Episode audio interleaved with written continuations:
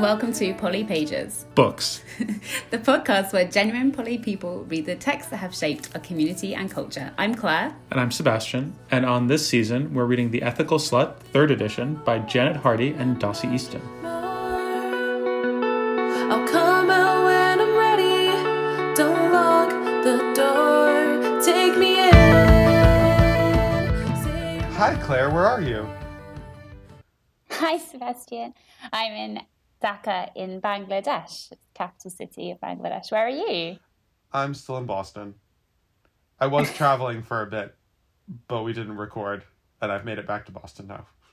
And in this episode, we are reading chapter 17 Making Agreements. What did you think of the chapter as a whole? I had no major problems with the chapter as a whole. I thought it was a good chapter. Um, I thought it was pretty well laid out, organizationally, and yeah, I liked it. There's a couple of examples that I disagreed with in it. I'm sure we'll get to them, um, and I. I think it's a very personal, individual thing. Making agreements, so there's definitely going to be stuff that we're going to talk about that probably other people will disagree with, but overall, yeah, good chapter, and important. Well, that makes one of us. But you don't like any agreement in anything. Um, no, I didn't. I don't. I don't mind the chapter. I just think it comes at um, the process of making agreements in relationships from like a very didactic position. Like the philosophy behind it was not made explicit and was not one that I agreed with. So the whole way th- through my first reading, I was like, "Why is this not landing for me?" And then I realized it's because I just think about like this is coming almost from a place of like you have an existing relationship and you're trying to open it up, which is what they do in the next chapter, I think. Um, but it's kind of very much like preempting that as opposed to coming at it like you're an individual. How do you make agreements with multiple people?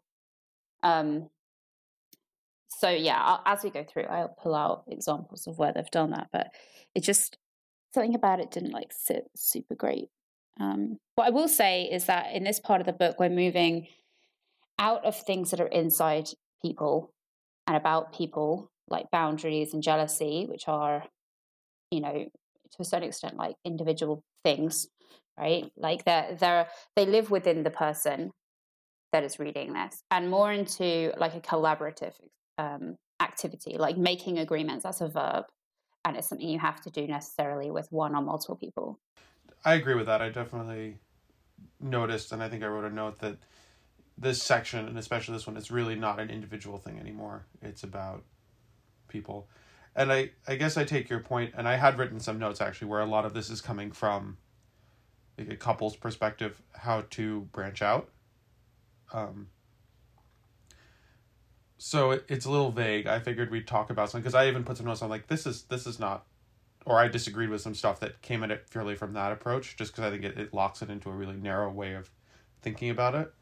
I, I do think one that's fine. Um, I do think this book was targeted based on the timeline and, the perspective they're coming from, of couples who are opening up their relationships. So I think we've seen this before. The way that this is colored, the the way that they've written this book.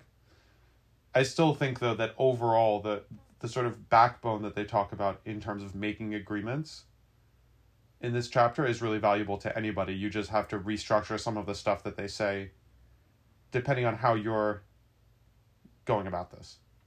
which I guess is why we're here. So That that's that's why we have this job. they begin with trying to explain what an agreement actually is, and I think they do an okay job. What is from your reading of this first couple of pages? What what do you what would you define an agreement as? So, I mean, the way that they define what a dif- agreement is, and the, the way that I took it out is, I think they made a really important distinction of of what is the difference between an agreement and a rule, and making it really clear that those are different things. And this comes back to what you said before about it being between two people. A rule is something that's put on somebody, or it's like a hard line around something, whereas an agreement is something that's negotiated and they're going to talk about this later, but an, an agreement has this idea of consent and informed discussion between people that you collaboratively agree on a set of guidelines. So I'm going to read directly from the book. They use the word agreements to describe mutually agreed upon conscious decisions flexible enough to accommodate individuality, growth, and change. I thought that was pretty good. They don't explicitly say that it's um, what a rule is, and they, they don't do that in boundaries either, the previous, like chapter 10. Um, but essentially, I think of what they say here is that rules have hard edges and agreements sometimes feel a little bit fuzzy. They can sometimes feel you like feel a little bit um, intangible. Um, whereas uh, obviously the rule is like you can't do something.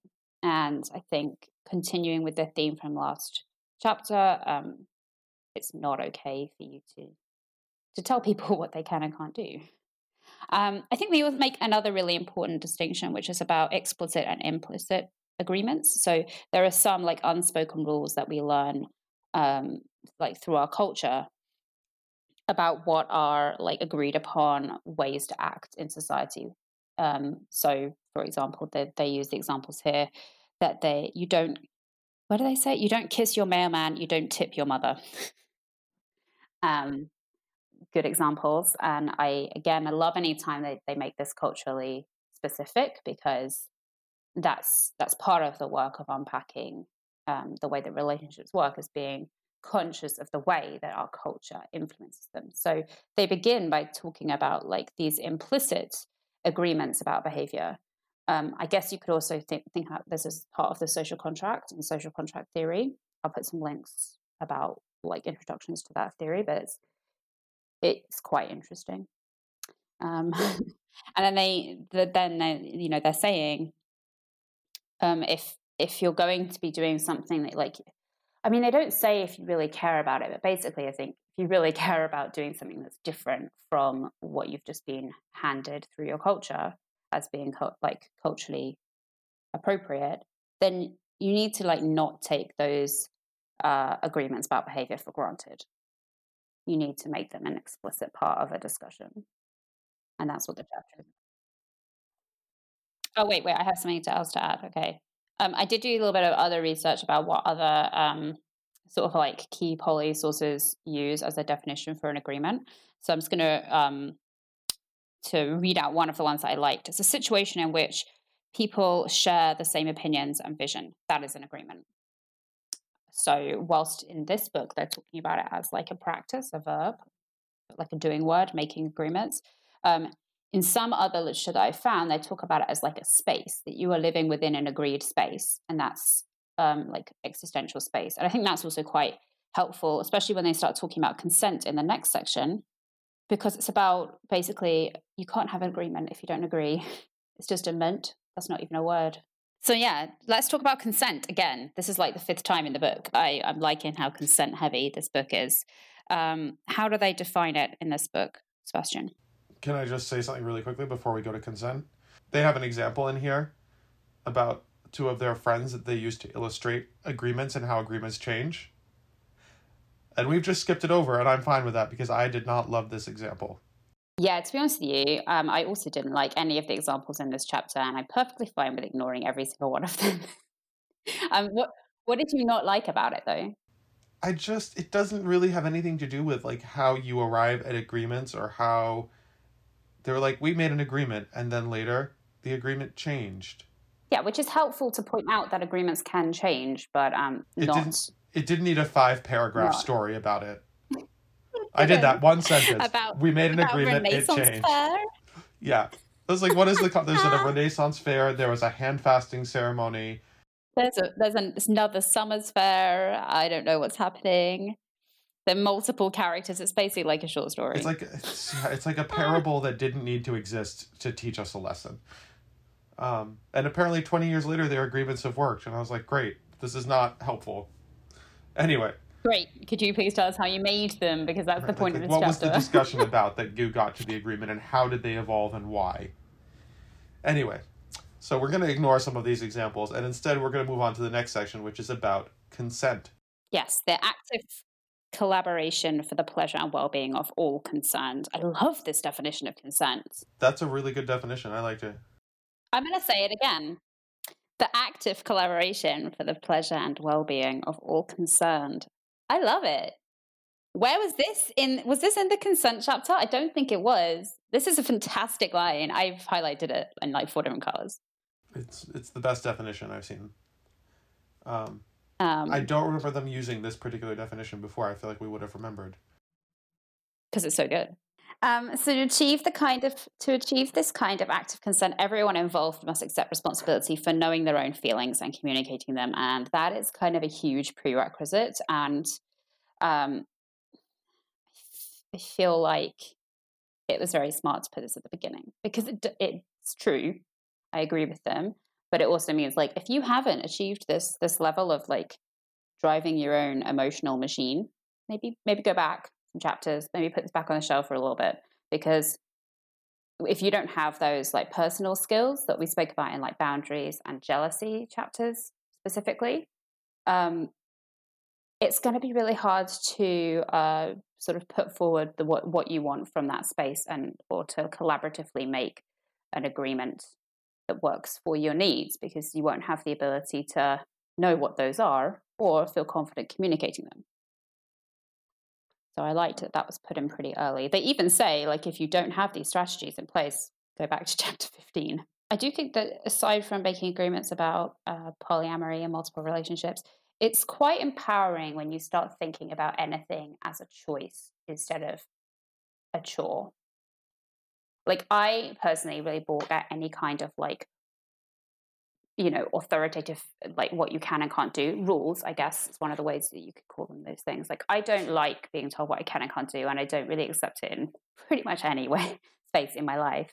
Um, but once you once you enter like negotiate how you're gonna gonna do that thing or uh, engage with that topic it becomes like a choice that you're making. I'm actively choosing to be part of this and that is in itself quite empowering. So i think that is something that they are trying to get through with that well, they don't. Do you feel like that comes across in this chapter, or do you feel like, feel like I'm reading that into it? I would have liked to see that like clearly stated. Like the added bonus of having consent is that it's not. It doesn't just make the agreement possible; it makes people like enthusiastic about about the agreement. Um, I think you're reading into it a little bit. I don't think they say that explicitly. Definitely not. But I do think, you know, through I'm this, saying it explicitly. yeah, through this, though, they talk about active collaboration. Um, they do have a line at the end of this consent section that basically says, "The single most important thing to remember is that the purpose of our agreement is to find a way in which everybody can win," which also sort of touches on what you're saying, but it's not quite as explicit as getting everybody enthusiastic. Oh, that's so interesting because I actually highlighted this and wrote disagree. But we can come on to this because I think there's some stuff that we've just gone past actually. So one Yeah, of the things I mean, that they do say to about um, you know, part of accepting responsibility for knowing your own feelings and communicating them is just a reminder that it's okay to ask for help, to ask for reassurance. Um, it's okay to for it to be kind of difficult uh, because that's difficult to accept responsibility for your own feelings and communicate them well. Um, and then they give, I think, what I've put down here are some anti agreements. So any of these activities that I will now list, which I've drawn out, is going to stop any kind of negotiation from happening in good faith. And therefore, no agreement can be reached if any of these are happening. So blaming, manipulation, bullying, moral condemnation, ammunition to win an argument, and legalistic hair splitting, which is when you're like picking, picking, trying to find a loophole. Do you have any others to add to that list?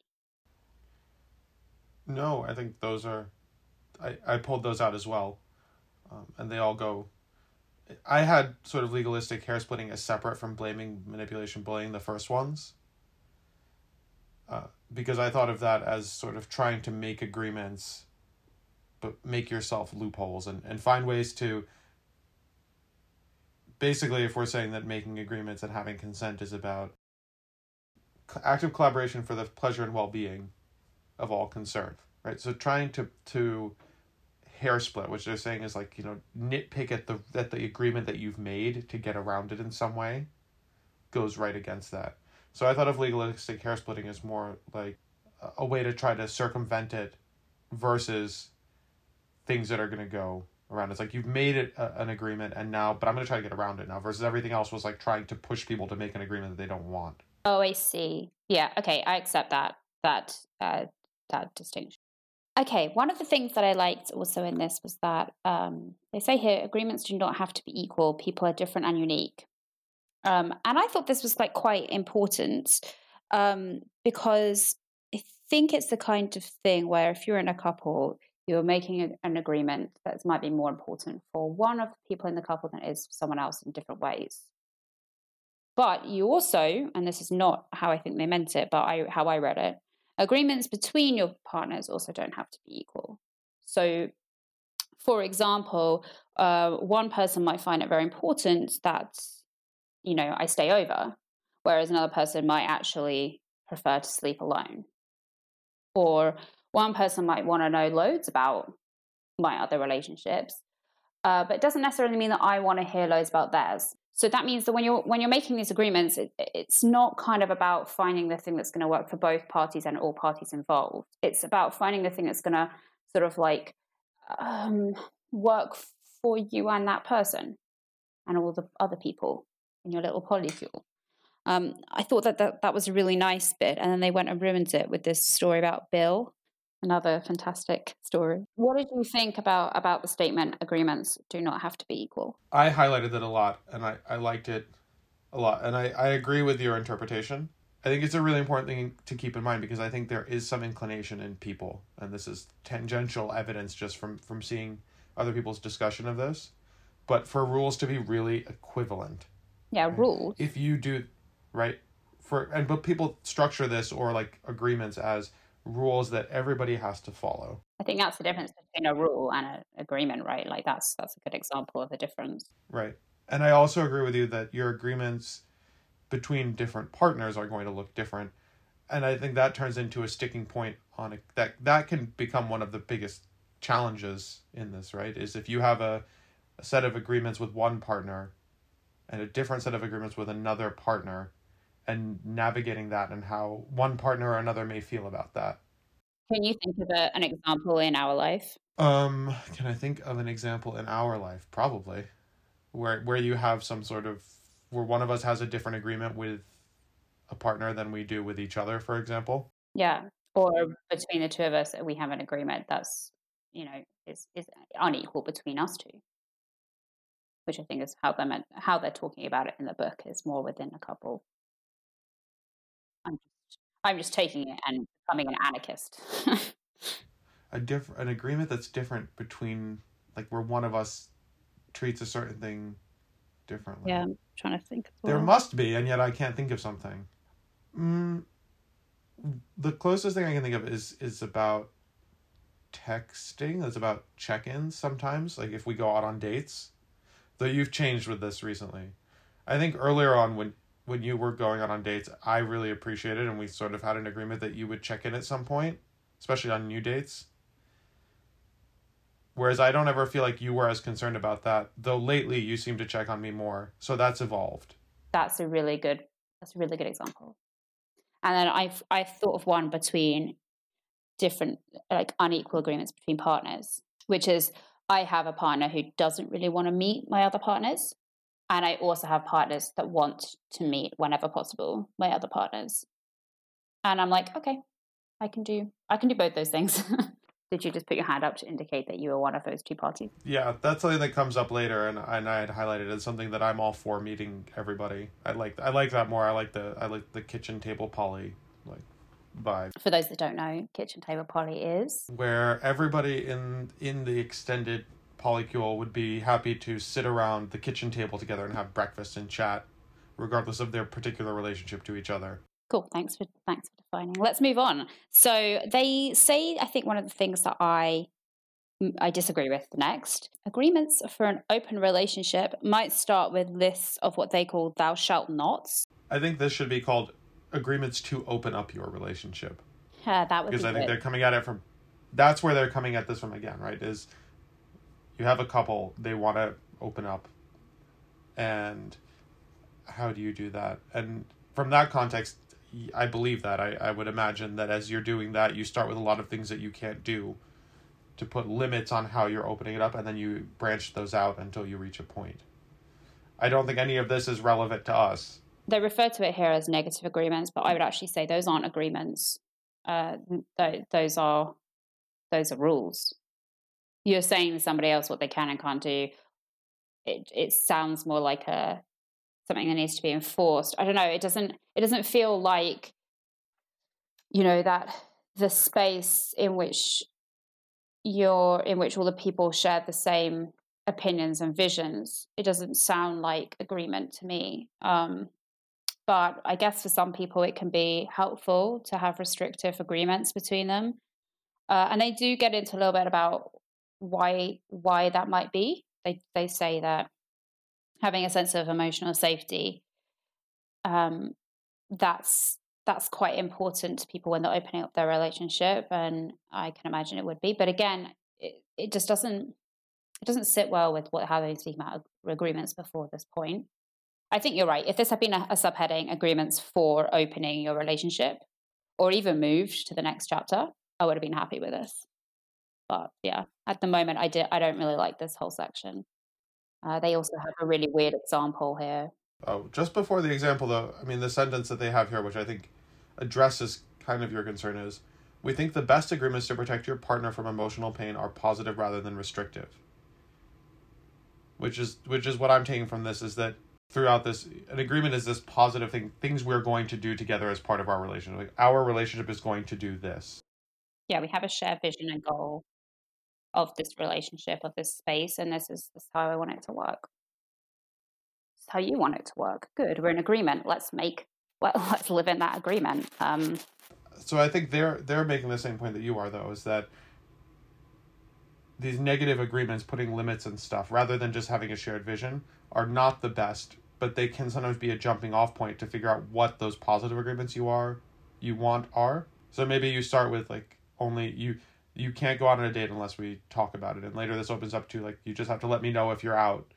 And then at some point maybe the agreement is just we will always you know we will go on a date at least once a week. And then everything else you, you know it sort of grows. Right but only the in those examples only the last two sound like agreements to me. The ones where it says you can't do something like maybe if you phrase it like we agree to always inform each other prior to going out with somebody new we agree on that level of communication maybe but saying you can't do something this thou shalt not that they talk about in this part of the book that's not an agreement to me. I, I just I disagree that that is agree i disagree. I mean i guess my my reading is just that it's not i mean that's sort of to me more of an argument of semantic because the the flavor that i'm taking from it is more like a a mutual we will not do this without informing each other or we will not go on dates either of us except on saturdays when it's when we go off. Let's wrap up that section and then we move on to the next one which is short called making a space for difference. Kind of ties back to they, they touched on this briefly before about how relationships can be like agreements between different relationships can be different and i think that ties into this which is they're saying that by making these by by opening by having multiple relationships you can explore different agreements uh, with different people so that you're you're one person for example let's say might want recreational sex or one night stands or want to go out to play parties somebody else might want to stay home and snuggle somebody might, might really want some sort of secondary type relationship and somebody might want a really intense relationship as you negotiate these agreements right? And as you have the option to to to make multiple agreements with different people that is consensual throughout, it gives you this opportunity to explore different and new things. Again, this is a theme that we've talked about through all, but this is putting something tangible around it. I liked in this section as well. They they mentioned BDSM. I'm kind of surprised it's taken them many pages to do that because I feel like BDSM and kink community have such a good track record with how you negotiate scenes, and that's basically agreements. I'm surprised that they don't that they mention only BDSM here and then immediately walk away from it. Um, but yeah, I liked it. Next, they have some agreements. Um, that's the name of the, of the section. Basically, though, it's just a list of examples, uh, which I actually really appreciated because I feel like it's missing up until now. It all sounds quite abstract and this is like actual examples. Before they list them, I would just highlight they have one great sentence here, which is everyone or everybody, has to make some agreements about sexual health and safe sex. The only type of agreement you have to do explicitly. And I was like, yes. Maybe what I was thinking is we could read through these just on in us like take like right now, and then you can tell me which ones you liked and which ones you didn't like. Um, It's amazing that you've asked for that because as I read through this, I marked the ones with like a check mark or an X or a question mark to just to just to delineate how I felt about them. okay, right. So why don't you let me just? I need to reread them. Just discuss them one by one as we go because if we go through the whole No, no, we just, just there's loads. The guys, there's like there's like there's like a dozen of them. Let's just pick out a couple of the ones that that you really liked. What? How how many did you tick versus how many did you cross? Uh, I checked on two that I liked.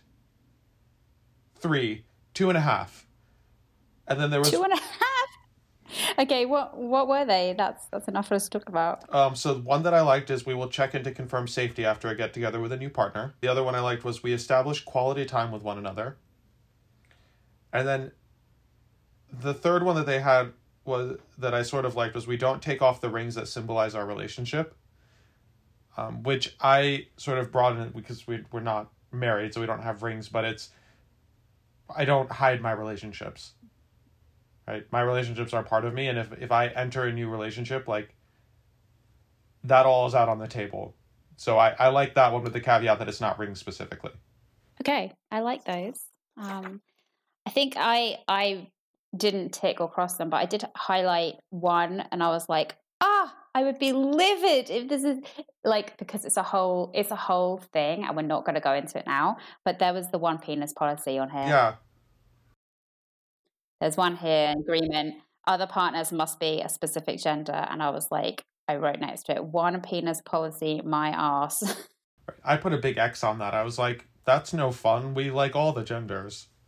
Uh, we we will have to do like a bonus episode about what the one penis policy is. But for new listeners, one penis policy is, is basically what it sounds. It's agreement within a heterosexual relationship that um, the woman can date other women. Are there any other ones you want to highlight? Mm, The other one I thought was funny for us is we always spend the night together except when one of us is traveling. And I was like, that's not even realistic. Don't think any of them really like jumped out at me for like a positive reason. I like I like your version of the ring one. Like we we do not hide our other relationships. Like I think that's that's quite nice. I think I also liked we must reach agreements about who is too close to have sex with. So like having basically having protective space. Your your partner's kind of like social circle. I think that that's that's something that im- implicitly I think it's one of the like the backbones of of any relationship is like oh like for example you would never date like my brother. For a number of reasons. right. For many reasons but yeah but like you know i think it's i like i like what that agreement does is kind of support this notion of like your partner is their own person with their own social structure of support and love and you're only like allowed to engage with that on terms that they're agree, agreeing with I will just add for people. I did a little more research. I'm not going to add more to this list, but you can find if you Google polyamory agreements, you can find a host. I was curious what would come up.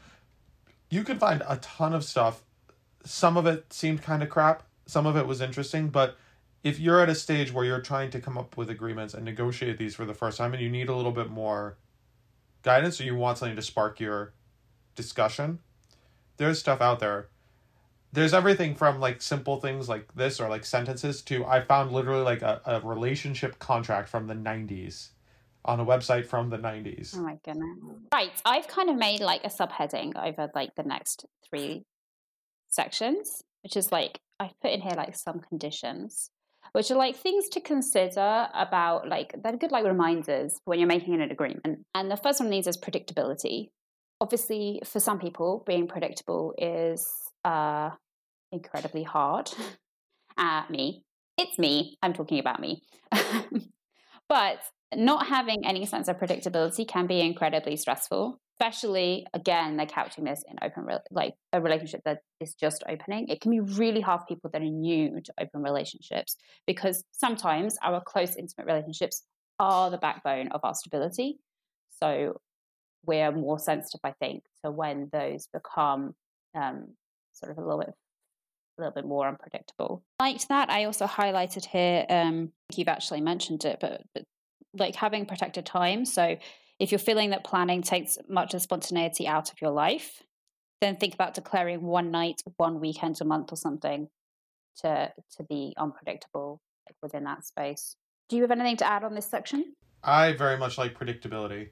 It's probably How are we together? one of the the yeah I know it's it's definitely one of the things that's caused tension in our relationship at times uh, because you can be very unpredictable and that shifts around and i'm much happier when things are it's much easier for me when things are predictable but we have also found ways to navigate that because we've made good agreements and we've talked about it What are some of the example agreements that have helped us to to create a space that's both unpredictable and predictable? Can you think of any? usually it's things like we, we we have gotten better over time at agreeing on carving out time especially when you're traveling more for work making sure sort of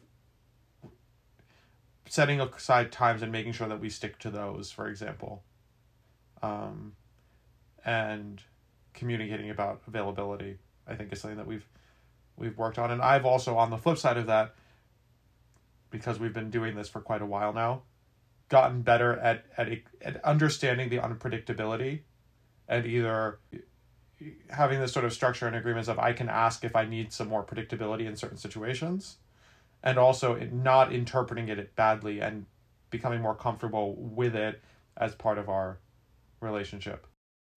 I was going to say that like I don't think that our relationship has become more predictable at all. I think you've become better at dealing with it not being predictable. And I think part of that is because uh, we've been together quite a long time now, and maybe you just take a lot of time to be secure in in this connection and, and this space uh, that that this relationship provides you with. But I actually like. I think that's quite. I think that's quite important to mention because the agreements, and they, they say this at the end of the chapter, but I'm gonna I'm gonna bring it here. The agreements are um, not the thing that's going to take care of you. It's you that takes care of you. Like you have got so much better at this particular thing. It used to be a huge sticking point, and now I don't feel like we've had an argument about this in like four months at this point, five months. I can't even remember when the last one was, but like a number of months. So that's really not because it's I've become more predictable. I mean, I've been in uh, four continents in the last four months um, or something like that. Yeah, four. Yeah, four.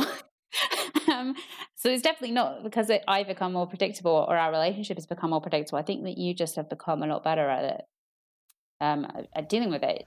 Which comes back to their point earlier on, which that agreements change over time. And they say somewhere else, I don't remember what it is, but basically, as you get more comfortable in these agreements, you sort of broaden out. You may not even need them anymore because you don't bump up against them. So look, we're we're a case study on this. It's great. Oh my god, so good.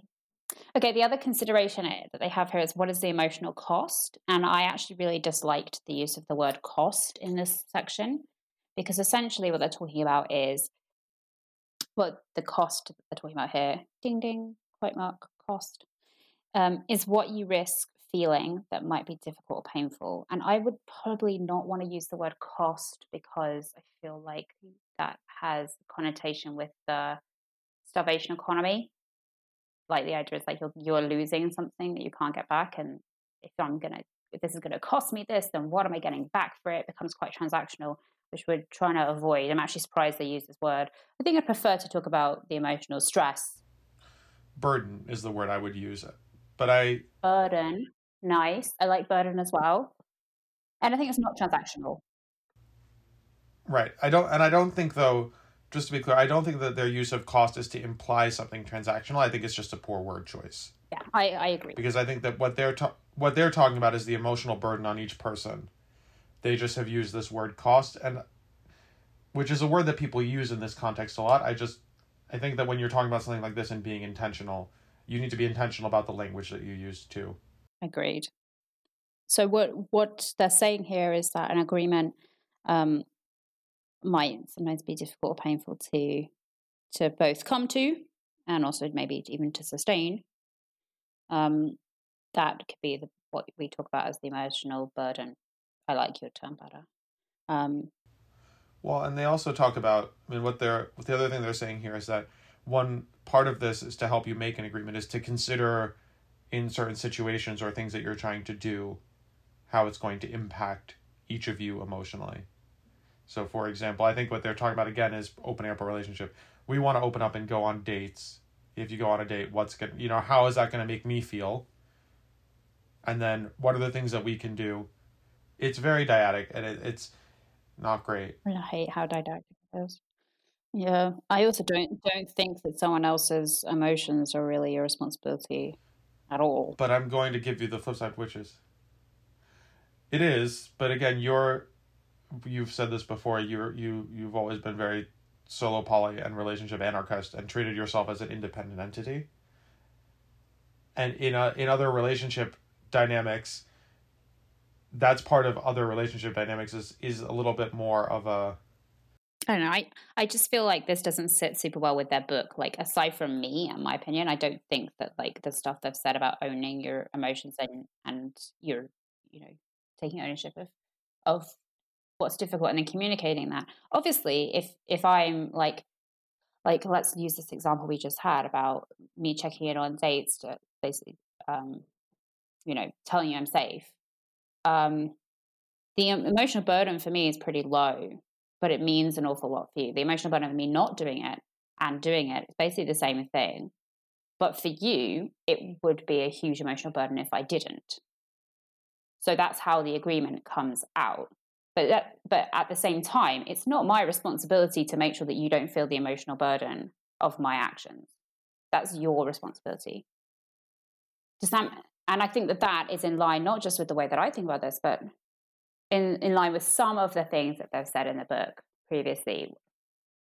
But maybe I'm just trying to make them agree with me, so I'm bending this. I just want a relationship anecdote. But I agree with you that you have to write it. They even say that in here. If if you're have no emotional cost in any agreement, maybe you're a brilliantly talented slut who's never had emotional difficulty with any partners, and you, in which case we're looking forward to reading your book. Okay, that's snarky. That that's sassy. I see you, Hardy. I wrote sassy on the side of that sentence. Oh, God, I I didn't, wrote rem- sassy I didn't there. even clock that the first read through. Uh, okay. The next thing that they've I kind of am lumping into this consideration section is entitled "On Veto Power." Do you want to quickly explain what veto power is? Sure, and I have some thoughts on veto power. So, veto power is the idea that, and again, this comes from a very like opening your relationship thing, generally, couple relationship, but that each person in the relationship has a veto power to veto something that the other person is doing. So, for example, we're in a relationship, you're going to go on a date with somebody, and I'm like, mm, I don't like that guy, no. And that's it. Yeah. So I should say that veto comes from the Latin, which literally means I forbid. The so that's what veto means. It's the ability to forbid someone else from doing, in this situation, certain sexual romantic connection. And then I now want to know what you think about it. What are your thoughts about veto power? I don't like it. And one of the reasons I don't like it is something they talk about here, which is they're like, well, then you can get into the situation where you're just vetoing everybody because you're not actually comfortable with this this situation to begin with, and that's not good. And they point out that, you know, people who are going to want to veto everybody, like you need to you haven't done the work to get here. You haven't dealt with unlearning jealousy, you haven't done with dealing with conflict or anything else. And so you're just finding everything threatening and you're just putting a, a kibosh on it. You're like, nope, nope, nope, nope. Okay, I want to read directly from the book. Go for it. Um, basic slut ethics should not allow you to abuse veto power to prevent your partner from having sex with anyone at all by vetoing everybody. A strategy that may seem tempting because until you unlearn jealousy, all outside engagements can look very threatening. And I wrote on the side couples privilege all the way through this. But then that makes sense. You could only veto things. You're assuming the primacy of a couple. Otherwise, yeah, I I've never encountered anyone who tried to veto uh, my actions, sexual or otherwise, and um and managed to. I've had I've had relationships where someone has tried to float this, and I've been like, "That's no." I veto the veto power. Right, and I don't think that's sustainable, and it's it's a very like power trippy sort of thing. Though I will say, I guess, I mean, they say veto power can be reassuring, and if this is how you've decided to structure this in your relationship, and you're doing it, then I'm not going to tell people how to live relationships. I just don't think I I appre- I like it. Okay, okay. I wanted to speak to that because I'm comfortable with making this statement. I think, which is if you are in a relationship where you need the veto power in order to um, be navigating the opening up of your relationship, stop dating because I'm the people you're dating, and it hurts to be in the beginnings of a relationship or even in a relationship with somebody and then find out that that um, the the primary couple that you're coming from has the power to basically forbid your, you to contact me, forbid you to do things with me. It is so like uh, I've never had this happen from a partner, but I've had this happen where their partner, my metamour, if you like, has used it. If you are in a relationship where you still need the veto power as like your crux to be able to date, stop dating. It's hurting the rest of us. it's it upsets me a lot. Like I think if you still needing to use veto power, as they say, like go back, do more work, stop, stop like hurting other people through this because it's it's toxic for the third people, the third parties involved. Can I? I want to just. I have a couple more thoughts to sort of wrap up the veto section, but I take your point, and that's a that's a good answer. Yeah, sure. Kind of kind of So- now. Um, one of them is my thought on, on on veto power, which is I don't think you should be able to just tell somebody no. I think you can express a concern to somebody and they can do what they want with it, and that's part of your agreements of being able to to be honest. Um, but lastly, they have this point, which I think is really good, is what happens if somebody decides if you get vetoed and then you the this is basically what you said actually, so I don't need to say this again. You said if somebody tried to veto you, you're just like nah. But they they phrase it as the vetoer has two choices. They can either suck it up and keep going or walk away from the relationship. Right? If if if you veto somebody and then they're like, "No, I I deny your veto." Yeah, it's a it's a hard thing to backpedal from. which they point out is the same as in any other relationship. If if even if you weren't opening up your relationship, like, if somebody pursues something outside of your relationship, either you figure out how to make it keep working, or that's an end. Which kind of nicely draws us into the next section, actually, which is about when there is no agreement, right? So obviously, there there is going to be times where there is this point where you're like, we can't seem to find agreement here. It might happen more when there's a lot of like emotions running high in a situation such as opening a relationship or having multiple partners. And so then they give some pointers on this. Um, should we go through the pointers in order? I'm re- I've read this section differently than you. How did you read it? I don't think it's about. I don't think this is about when you can't reach an agreement. I, I think this is about when you've reached a situation that you haven't, a, a, a, a, a situation that, um, you hadn't made an agreement about before, and now have realized that it's a problem. Oh, I see. Well, either way, this is about, I guess later on they do talk about how to resolve it. yeah. So the first one is don't fall into the trap of turning difference into moral argument. I liked that. I thought it was really clear and concise. You know, if we think differently. That doesn't mean one of us is like ethically correct and the other one is ethically incorrect and therefore a horrible person because, you know, difference is is part of part of living with everybody that isn't you Definitely. is there is going to be disagreements and differences. I like, and I really like that. I like the next sentence, the next section too, which is that remember that you've been living with differences and disagreements with everyone in your life ever since you met them. Yeah. Just because you finally discover it because it comes to light doesn't mean it wasn't there before, and for all of this time you've been fine. So, in any case, you've been getting along fine without it, a specific agreement about a specific topic. So that doesn't just because you found a difference, as you said, doesn't mean there has to be an agreement or that it, it's bad. And I think that's another I think that first part of it, like you've been living with disagreements for a long time with everybody, is a really good thing to keep in mind, and it gives you some context. Like, okay, cool, but we've been fine for five years. Why is it a big deal now? It kind of reminds me of um, in the last chapter where they were talking about like you've been living with feeling the bad parts of jealousy your whole life.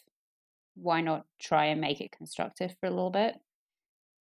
Um, it's the same thing. Like you've been living with like the difficulty of disagreements. Why not use this as an opportunity to try and be constructive? Um, so yeah, I liked I liked that one as well. Number two is let time be your friend. That's the one that I drew out. That's good. Um, time time to explore feelings, time to test agreements, time to talk about it with other people, obviously tactfully. Um, you know, letting not everything needs to be decided the moment the problem comes up. Everything can be allotted later. This comes back to the conflict, the chapter on conflict. Oh, it does. Yeah, good point. And um, they point out here too, you can agree to disagree. You don't actually have to reach an agreement about everything, um, because between the yes, between yes and no and an agreement, between completely agreeing and disagreeing, there's a whole. The world is not black and white. Relationships are not black and white. You can have partial agreement. You can have just be you know in limbo and just not reach an agreement yet and put it on hold till later. You can you know come to some compromise or you can just agree that you're going to be on different pages about this and it's not a big enough deal. Right? Like there, there's a lot of ways to approach this. You don't it's not a conflict. This comes back to what you said of there's not a cost and it's not like a there's no winning or losing here. So let's say um, that that the other option is that there is no agreement at all; it can't be reached, and become intolerable. Um, essentially, you can use the skills. They suggest using the skills that you've learned to try and reach agreement to also try and like comfortably change or end the relationship without practicing blame, judging, or manipulation. And I quite liked that in this last bit, they're talking about not just ending a relationship, but possibly transitioning, which is, um, I think, quite an interesting further topic that I hope they revisit in this book at some point. Like when you're when you have a very different idea about relationships, they don't necessarily just have to be like 100% agreement or or nothing. You can transition. You can um, maybe maybe it's not becoming possible to remain as like sexual partners, but you can still remain friends, or you might want to still co-parent even though you're no longer romantically interest, interested. So um, they they touch on that here. I'm excited to see if they come back to this later in the book.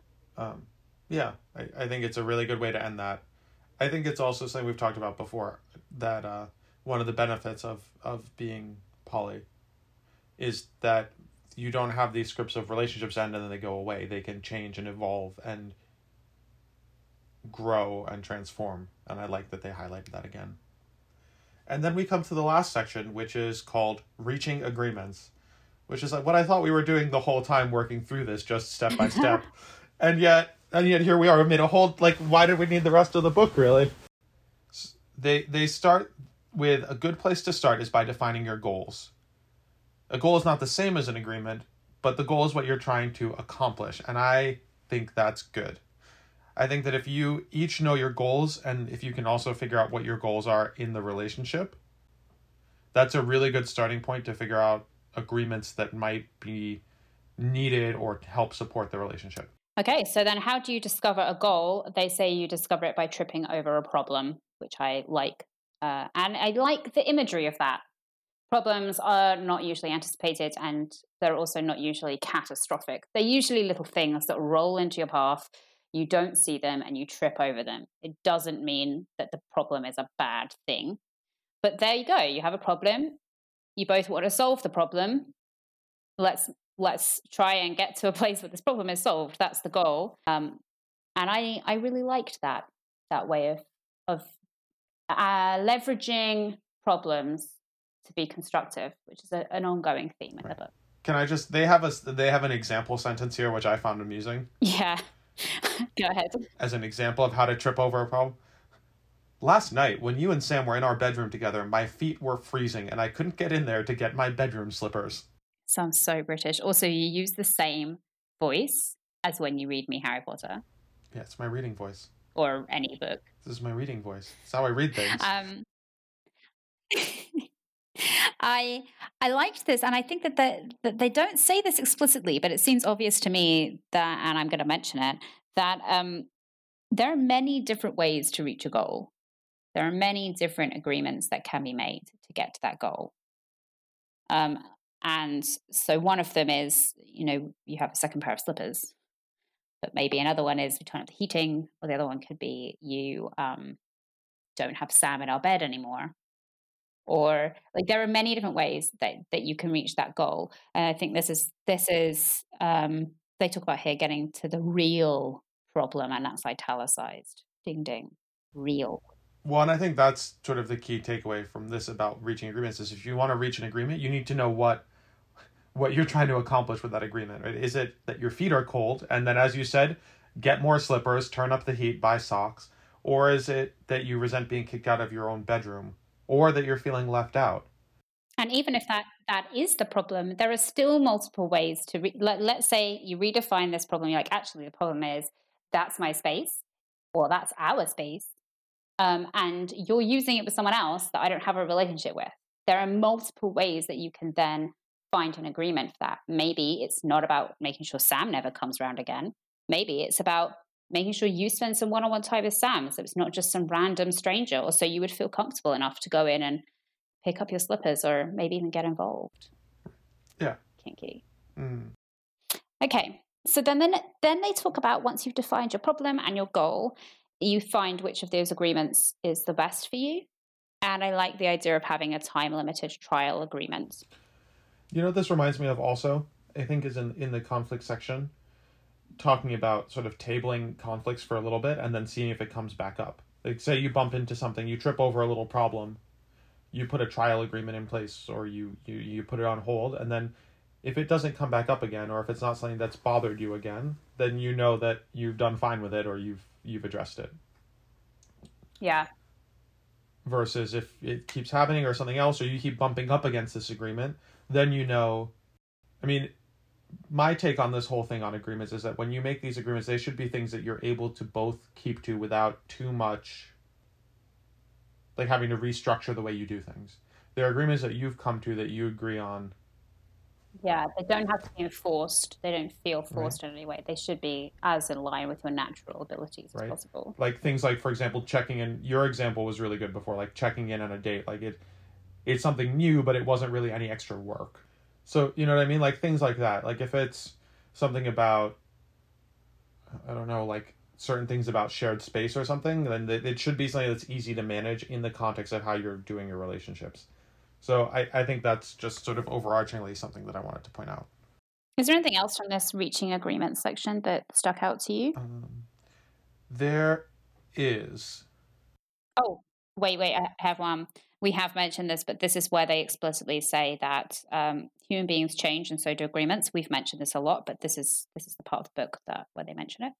they have a couple more examples and they, they use a little story which i don't want to i don't the the story was not as bad as some of the other ones.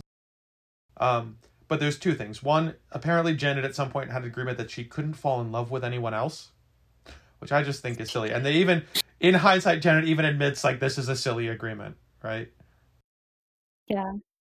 This is a good this is good. They should have a list of bad agreements as well. That's a bad agreement. That's ridiculous. maybe we can we can do that and we can we can post it somewhere It's it's a bad agreement because it's not realistic well um, at, at all, and because it's it's also not clearly defined.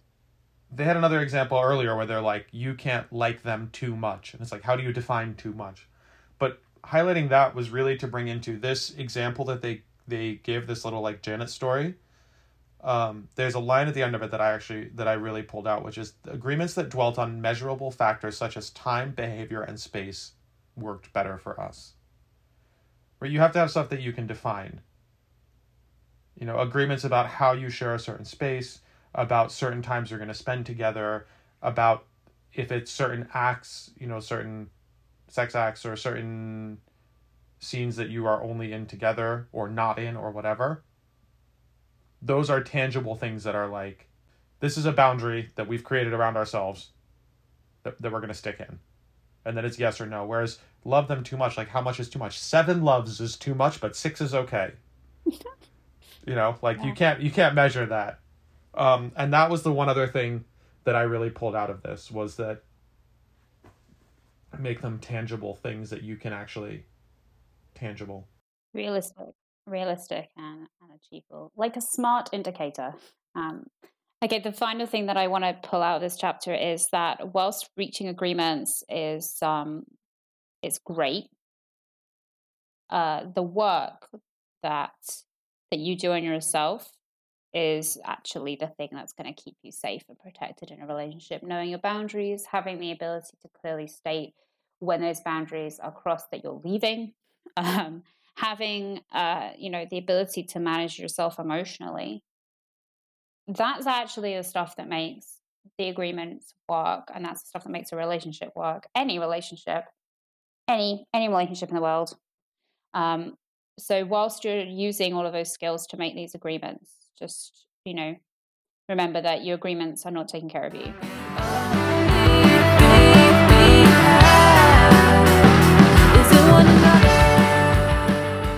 You can find Poly Pages on Instagram at Poly Pages. And if you have any questions or comments for us, please feel free to send them to polypages at gmail.com. Our awesome intro and outro music is by Mint Green, and you can follow them on Instagram and Linktree at Mint Green Music. If you enjoy this episode, please don't forget to like, share, and subscribe.